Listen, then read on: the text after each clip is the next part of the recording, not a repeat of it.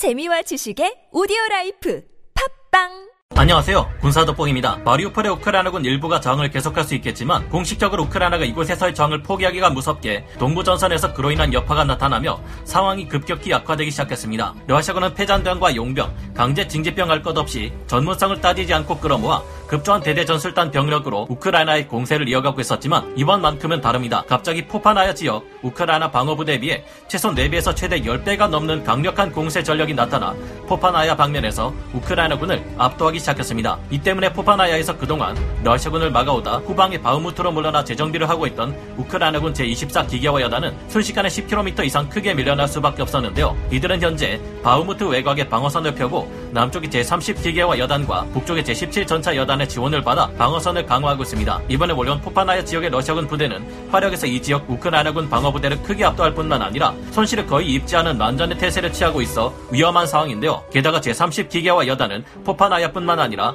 포파나의 북쪽 세베르도네츠크에서 가해지는 러시아군의 공세를 막느라 치열한 전투를 수행 중이라 제24 기계화 여단을 도와 방어전을 수행하기도 여의치 않은 상황입니다. 우크라이나군도 이에 긴급히 대응해 전력을 증강시키려는 움직임을 보임에 따라 조만간 포파나의 지역에서 우크라이나군과 러시아군의 대결전이 벌어질 것이 전망되는 상황입니다. 분명히 얼마 전까지만 해도 우크라이나군이 동부전선 전역에서도 러시아군의 병력 숫자 면에서도 장비 질적인 면에서도 압도하기 시작했다는 말이 나왔는데 갑자기 왜 포파나야에서 상황이 뒤집어진 걸까요? 지금부터 알아보겠습니다. 전문가는 아니지만 해당 분야의 정보를 조사 정리했습니다. 본의 아니게 틀린 부분이 있을 수 있다는 점 양해해 주시면 감사하겠습니다. 러시아군의 동부 전선에서의 전략적 목표를 동부 전선 전역이 아닌 루한스크 루한스크 주만을 점령하는 것으로 축소했지만 마리우폴에서의 우크라이나군 저항이 끝나자 이 지역에서의 체첸군과 바그너 그룹 용병 부대들 그리고 새롭게 투입된 엄청난 규모의 전력들로 인해 포파나야가 큰 위기 상황에 빠지고 있습니다. 대규모 화력 지원을 동원한 러시아군의 기만전이 어느 정도 먹혀들고 있는 것 같은데요. 이전에 말씀드린 것처럼 러시아는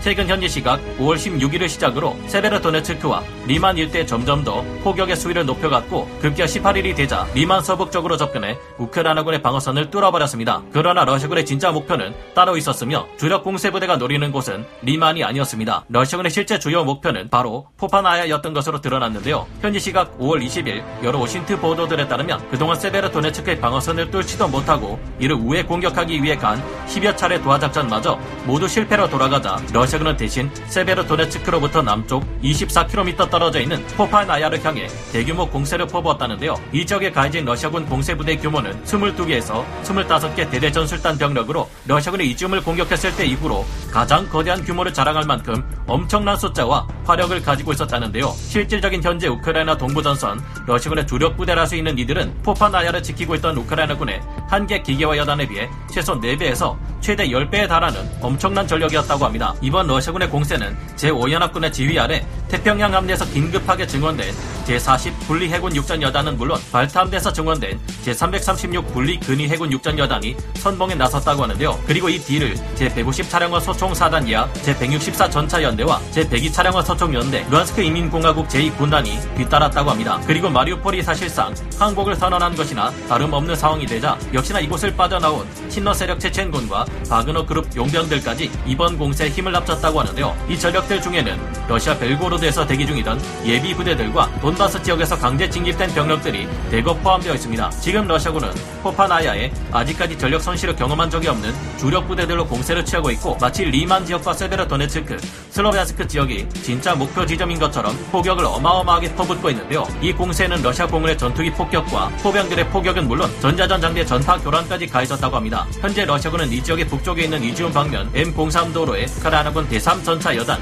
제4전차 여단에 발을 묶어두고 포파나야 공세를 하는 러시아군의 실제 주력 부대를 막으러 갈 수 없도록 하고 있습니다. 실제로 이 북쪽 지역들에 대한 러시아군의 포격은 우크라이나군의 눈을 돌리게 만들기 위한 연막 작전일 뿐이지만 이제 곧 이 지역을 전차 부대로 밀어붙일 것처럼 연기를 하고 있다는 것인데요. 하지만 이곳에 러시아군의 공세가 없을 것이라 장담할 수만은 없고 장거리 화력 투사 수단들을 동원한 러시아군의 폭격과 포격이 워낙 거세기에 북쪽에 몰려있는 우크라이나군 방어부대의 대다수가 함부로 남아의 제24 기계화 여단을 도우러 가기가 어려운 상황 입니다. 그러나 우크라이나군에서도 즉시 이에 대응해 하르키우 지역에서 공세를 나섰던 제92 기계화 여단과 제93 기계화 여단을 빼내어 아군을 지원하고 있습니다. 하르키우의 이 두개 우크라이나 기계화 여단이 이 지역으로 내려와 아군을 지원하면 현재 이지움 방면 M03도로 주변 어딘가에 숨어있는 우크라이나군의 제3전차 여단과 제4전차 여단이 위기에 처해 있는 남동쪽 포파나야의 우크라이나군을 도와서 러시아군의 공세에 맞설 수 있기 때문인데요. 이 때문에 조만간 포파나야를 두고 우크라이나군의 제3전차 여단, 제4전차 여단과 제24 기계화 여단, 제30 기계화 여단 대 러시아군 대규모 전력의 대결전이 일어날 것 같은데 전투가 어떻게 진행될지 잘 지켜봐야 할 것 같습니다. 이 위기를 별것 아닌 것으로 간주하기 어려운데 그 이유는 포파나야에서 몰려오는 러시아군 부대가 단숨에 포파나야를 점령하고 북쪽을 향해 치고 올라갈 경우 루안스크주에서 마지막 남은 영역인 세베르도네츠크를 점령, 루안스크주 전체를 손에 넣게 되기 때문인데요. 이를 다시 우크라이나군이 탈환하는 것에도 부담이 따르는데 그 이유는 이 포파나야 지역이 지리상 우크라이나군의 역공세를 막아내기 용이한 고지대이기 때문입니다. 포파나야 지역은 주변 지역보다 200m 이상 높은 고지대인데 덕분에 이곳을 러시아군이 장악할 경우 여러 강력한 화력 자산을 이용해 유리한 상태에서 우크라이나군의 역공세를 보다 쉽게 저지할 수 있는 것은 물론 인근의 우크라이나군이 방어선을 치고 있는 지역까지도 위험에 빠질 것이 예상되는데요. 우크라이나군도 이 점을 알기 때문에 하루 만에 10km 이상 뒤로 크게 물러난 것이라 볼 수 있습니다. 게다가 현재 이 지역의 대규모 러시아군은 벌써 포파나야를 넘어 루안스크주의 마지막 남은 우크라이나군의 방어 거점 세베르도네츠크를 향하는 솔레다르 바로 앞까지 당도했다고 하는데요. 이곳에서마저 우크라이나군이 밀린다면 러시아군은 일직선으로 쭉 올라가 바로 세베르도네츠크의 후방을 공격해 점령할 확률이 크게 높아질 것으로 예상됩니다. 포파나야 고지를 차지하고 유리한 지점에서 공격하는 러시아군의 이번 주력 공세 부대는 패배와 재편성을 반복하며 지칠 대로 지친 이제까지의 러시아 군과는 다른 만큼 우크라이나 군도 이를 과소평가해서는 안될 겁니다. 이들 중에는 전력을 쌩쌩하게 보존하고 있는 신규 부대들이 다수 포함되어 있기 때문이며 그 병력의 숫자 또한 절대 만만하지 않은데요. 사실상 제24 기계화 여단을 제3 전차 여단과 제4 전차 여단, 제30 기계화 여단이 지원한다고 해도 병력과 장비의 양에서 러시아군에 밀릴 정도입니다. 그러나 러시아군의 주력 부대가 포파나야 방면으로 몰릴 만큼 어쩌면 이번 위기가 기회가 될지도 모른다는 분석이 나오고 있습니다. 이 지역에서 북쪽에 해당하는 지역들에서는 러시아군의 폭격과 포격이 이어졌지만 실제 이후 공세가 이뤄지기 어려운 상황입니다.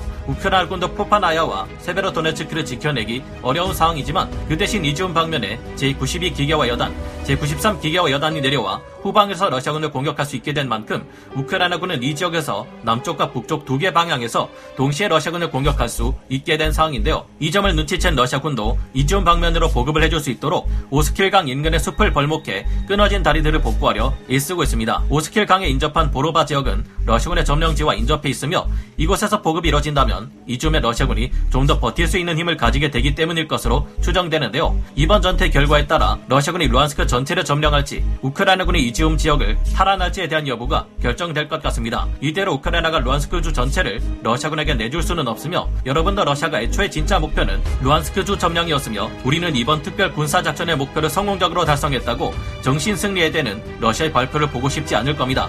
그런 만큼 우크라이나군이 불리한 상황에서도 포파나야에 있는 러시아군 부대의 약점을 찾아내 이번 전투에서 크게 승리할 수 있기를 기원해 봅니다. 오늘 군사 돋보기 역사 마치고요. 다음 시간에 다시 돌아오겠습니다. 감사합니다. 영상을 재밌게 보셨다면 구독, 좋아요, 알림 설정 부탁드리겠습니다.